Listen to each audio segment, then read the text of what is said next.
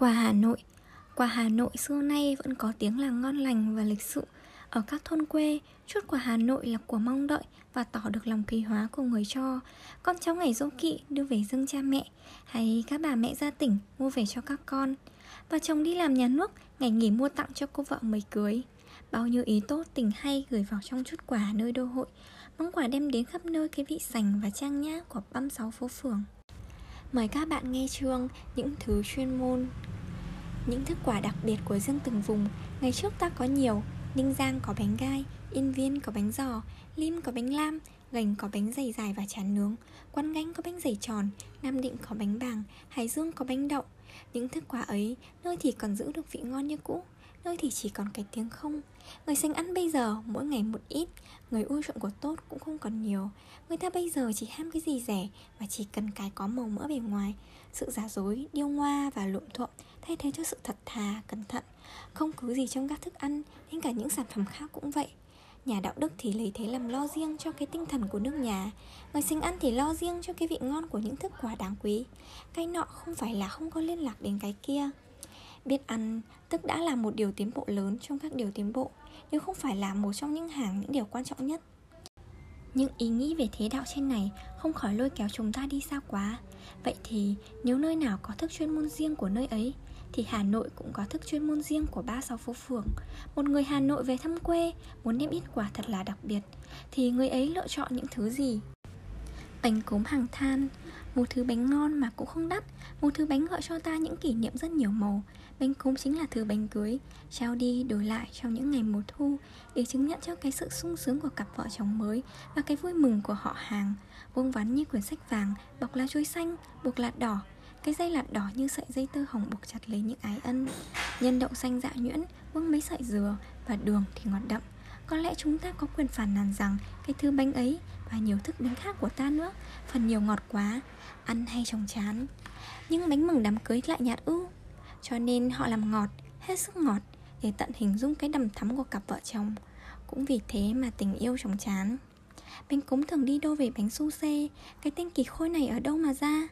Thứ bột vàng và trong như hộp phách ấy Dẻo vào quanh dưới hàm răng Là một thứ bột bánh rất ngon.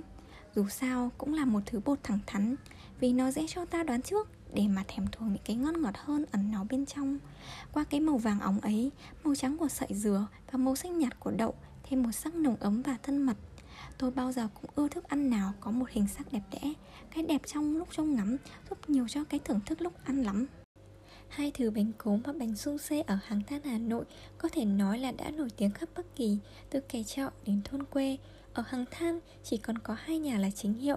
Ngày xưa, tên người làm bánh cũng bất tử liền theo với thứ bánh họ làm ra.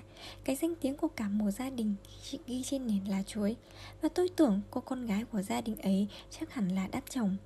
Bây giờ, cái tên hiệu được ghi nhớ hơn. Nhà bánh cố Nguyên Ninh, tôi tưởng là một nhà làm bánh cố cũng đã lâu đời, Cùng với nhiều nhà khác. Họ biết giữ cho cái vị bánh được ngon đều, Và điều này cần nhất, Biết thay đổi trong cách trình bày và trang điểm Cho thứ quà được lịch sự và trang trọng thêm lên một nồi cúng thắng đường, Lúc lấy ra, thế nào cũng còn lại ít nhiều chỗ cháy. Cái thư chay cô mấy Ngọt sắc và dẻo như mè sừng. Người ta bán 5 xu một miếng cho những người ít tiền dùng, Nhất là những người nghèo mà lại đánh bạn với ả phù dung, Là những người tìm được cái ngon bất cứ ở thứ quà gì một nhà khác ở phố Hàng Giấy Tôi không còn nhiều số nhà. Hiện giờ làm những bánh mảnh cộng cũng khá ngon. Đó là thứ bánh vuông và nhỏ Màu xanh thẫm như lá mảnh cộng.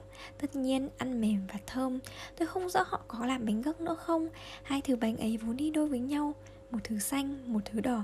Người ta vẫn ăn, nhưng chỉ ăn thỉnh thoảng. Vì các thứ bánh bột của ta đều phải một tật là chất bột nặng quá. Nếu làm cách nào làm cho thứ bột ấy được nhẹ hơn Thì những thứ bánh ấy mới có thể bán được nhiều. Bánh đậu. Chắc nhiều bạn đọc còn nhớ cái thứ bánh đậu Hải Dương đã nổi tiếng Mà ngày bé chúng ta thường nhận được do tay bà mẹ đã đi đâu một chuyến xa về. Cái thứ bánh đậu khô, bột nhỏ như phấn, đóng hình vuông, có in dấu một hai chữ triện. Thuở nhỏ chúng ta thích ăn thức quả ấy lắm. Nhưng nếu chúng ta mắc bệnh ho Thì đã không khỏi lắm lúc bực mình. Miếng bánh vừa bỏ vào mồm chưa kịp nuốt Một con ho đã lầm bật ra ngoài như làn khói Mắt chỉ còn tiếc ngẩn tiếc ngơ nhìn. Bây giờ thứ bánh đậu hải dương ấy không còn nữa. Có lẽ người ta thấy cái bất tiện của bột khô cho các trẻ bé Và cho các ông cụ già. Ở Hà Nội, người ta làm một thứ bánh đậu ngon hơn Đó là một thứ bánh đậu ướt Thứ bánh đậu có mỡ Một thứ bánh để ăn trong khi uống chè tàu. Cái vị béo ngọt của bánh rất ăn với cái vị đắng của nước chè đó là thứ bánh rất hợp dùng trong lúc thưởng thức ấm chè ngon. Và tôi lấy làm tiếc rằng Sao người ta không nghĩ chế ra thêm một vài thứ bánh tương tự như thế nữa Để có đủ bánh mà đặt ra cây lệ chè bánh vào khoảng 5 giờ chiều. Như thời tục của người Anh, Một tục lệ đáng quý, khiến cho một ngày đầy đủ hơn. Và sau cùng, sự làm bánh trai cũng khéo léo và tinh khiết hơn, Cũng là một công việc đáng làm nhưng sự khuyến khích các mỹ thuật khác trong nước. Bánh đậu ướt ngon nhất là bánh đậu của hàng bạc và hàng gai. Bây giờ hai phố vẫn cạnh tranh nhau để lấy tiếng. Và thêm vào cuộc tranh giành còn có phố hàng đào và phố hàng đường nữa. Nào hiệu ích nguyên hàng gai, hiệu diêu nguyên và thanh quang hàng bạc Hiệu cự hương và việt hương hàng đào, hiệu ngọc anh và thanh hiên hàng đường Vân vân, mỗi hiệu đều trình bày một thứ bánh với một hương vị riêng. Ai chiếm giải quán con bánh đậu? Thật là khó giải quyết. Tôi đã lần lượt dùng hết chừng ấy thứ, Đã ngẫm nghĩ và suy xét nhiều Về cái vị ngon trước một chén chè tàu bốc khói. Tôi không có cái kiêu vọng bắt buộc người khác phải theo cái quyết định của mình, Nhưng tôi không khỏi cái sở thích riêng trong việc đó. Bánh đậu của Ích Nguyên thì thẳng thắn và thực thà, Mịn vì đậu ngon nguyên chất. Bánh của Thanh Quang nhiều hương thơm vani, Nhưng đừng dùng hay loạn soạn. Của Diêu Nguyên thì ướt và nhiều mỡ quá, Có cự hương thì nhạt vị của Việt Hương thì dẻo quá. Tựa như đậu trắng, Của Ngọc Anh thì hơi khô khan, Của Thanh Hiên thì hơi cứng mình. Kể về vị ngon thì mỗi thứ của một hiệu đều có vị đặc sắc riêng, Đủ để cho người ta ưa chuộng. Nhưng tôi thì ưa thích thứ bánh đậu của hàng gai hơn, Vì giản dị và mộc mạc.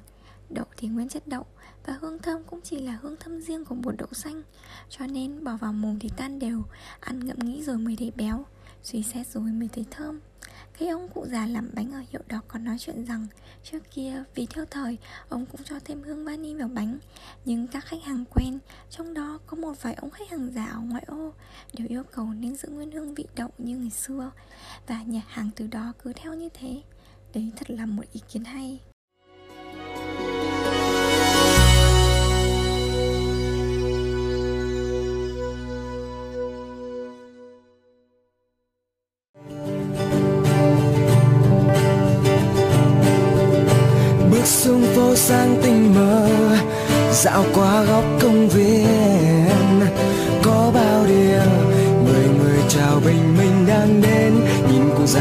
Dưỡng sinh. Sao trong tâm ta thấy bình yên? Một hà nội rất thân quen. Yeah. Mặt trời hồng rạng rỡ, phố xa bỗng nhiên càng đông hơn.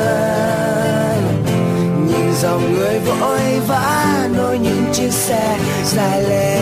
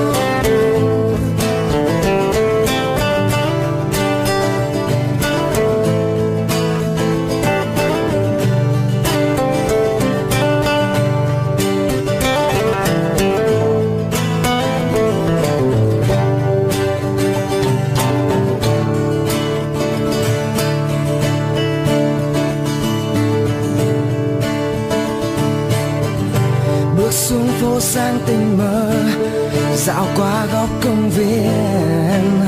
Thấy bao điều người người chào bình minh đang đến, nhìn cụ già tập dưỡng sinh. Sao trong tâm ta thấy bình yên? Một hà nội rất thân quen. Mặt trời hồng rạng rỡ, phố xa bỗng nhiên càng đông hơn. Nhìn dòng người vội vã nối những chiếc